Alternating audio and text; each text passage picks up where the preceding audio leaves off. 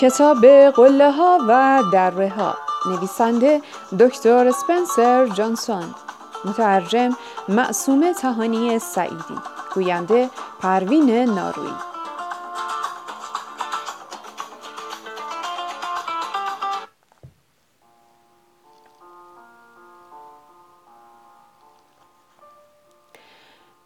ادامه فصل هشتم روزی مرد جوان فهمید که ترفی گرفته است و از این بابت خیلی خوشحال و شگفت زده شد. دلش می‌خواست این موضوع را هرچه زودتر به خانواده و دختر مورد علاقهش بگوید. اما ناگهان قلبش فرو ریخت.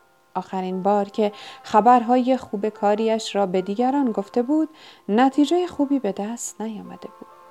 یادش آمد که در گذشته وقتی برای اولین بار به موفقیت شغلی رسیده بود چقدر خودخواه و مغرور شده بود و چقدر از این خودخواهی و غرور و غرور خودش بیخبر بود به یاد داشت دوستانش در آن موقع چگونه از او دوری می کردند و حتی دختر مورد علاقهش از او فاصله می گرفت. الان از این می ترسید که این شیوه های اقراق آمیزش ممکن است به بهای از دست دادن رابطه با دختر مورد علاقهش تمام شود. اما به جای اینکه به خاطر ترس دلسرد و ناامید شود تصمیم گرفت نگرش قله ها و دره ها را به کار ببرد. کمتر سخن می گفت و بیشتر عمل می کرد.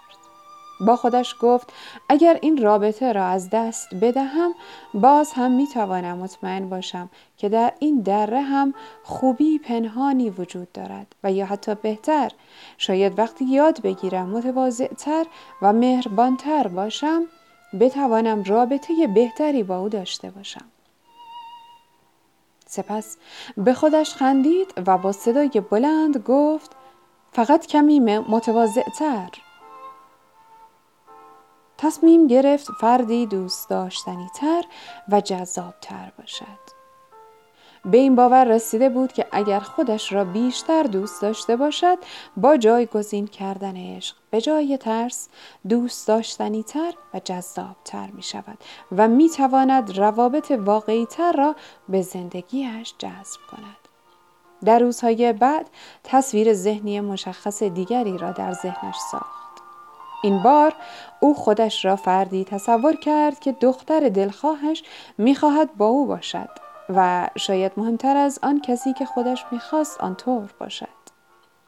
او وجود بهتری از خودش را با همه جزئیات تصور کرد. او در تصورش کسی بود که خودش را از دیگران بهتر نمی‌داند. کسی که دیگران در کنارش شاد هستند و در عین حال کسی که واقعا به خلق موفقیت واقعی در زندگی و کارش اهمیت می‌دهند او مردی بود که می‌خواست تغییری در دنیا ایجاد کند. شاید یک تغییر کوچک ولی مهم و تأثیر گذار در مورد به وجود آوردن این تغییر با کسی حرفی نزد. فقط این تصویر و این احساس را خیلی واضح در ذهنش نگه داشت سپس کارهایی انجام داد که باعث می شوند این تصورات به حقیقت تبدیل شوند در ابتدا با کارهای کوچک شروع کرد و هر بار بیشتر به تصویر ذهنیش نزدیک می شد.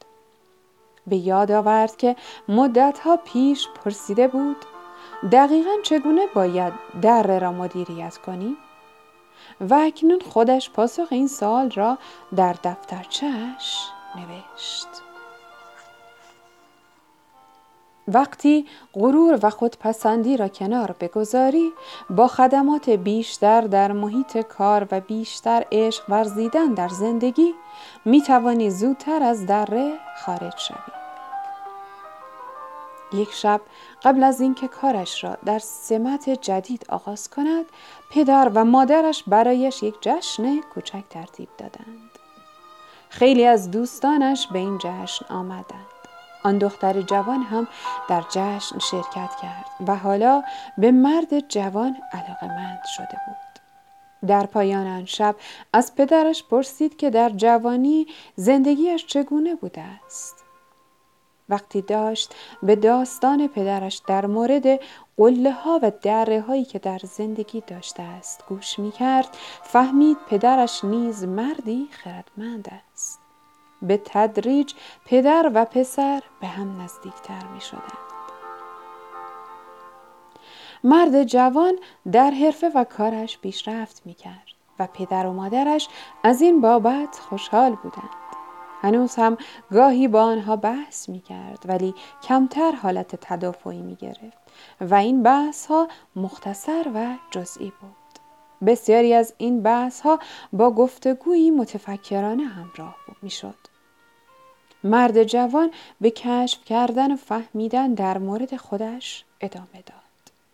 به مواردی که باعث سقوط او به دره می‌شد توجه کرد و عکس آنها را انجام بنابراین نتیجه هم برعکس شد او به جای افتادن در دره به قله صعود می کرد. این نکته به وضوح شگفت آور بود ولی درست نمی‌دانست کاربرد آن چیست همینطور که سنش بیشتر می‌شد دره ها را با آرامش و موفقیت بیشتری سپری می کرد. با وجود کار و گرفتاری زیاد باز هم مدتی در چمنزارهای اطراف دره پیاده روی می کرد و اغلب دختر مورد علاقهش هم با او همراهی می کرد. اما یک روز خبر ناگواری دریافت کرد که می‌دانست این اتفاق دیر یا زود بالاخره میافتاد پیرمردی که بالای قله زندگی می‌کرد مرده بود همه کسانی که او را می شناختند می گفتند همیشه حضور او را حس می کردی مخصوصا در نزدیک قله. وقتی مدتی طولانی از مرگ پیرمرد گذشت مرد جوان خیلی دلتنگ او شد. مرد جوان بیرون دره را نگاه کرد. می ترسید بخش مهمی از زندگیش را برای همیشه از دست داده باشد. او به پیرمرد خیلی دل بسته بود و حالا بیشتر از همیشه تنها و غمگین بود غم و قصه را در قلبش حس می کرد و می‌خواست بداند حقیقت پنهان در این موقعیت چیست سپس صدای پیرمرد را در تصوراتش شنید که می گفت در جایی است که تو آرزوی چیزی را داری که از دست داده ای. مرد جوان خندید و به آرامی جمله پیرمرد را اینگونه تمام کرد. قله لحظه است که قدر داشته هایت را میدانی. در مورد چیزی که باید الان قدرش را بداند فکر کرد. حقیقت این بود که حالا او راهی را برای زندگی و کار کردن می‌دانست که به وضوح باعث می‌شد هم در موقعیت خوب و هم در موقعیت بد زندگی آرامش و موفقیت بیشتری داشته باشد. و این روش را از دوست پیرش یاد گرفته بود. می‌دانست که همین چند لحظه پیش هم در یک دره بود چون فکر می کرد پیرمرد باید هنوز هم در کنارش باشد و دانش و شور و شوق زندگیش را با او قسمت کند.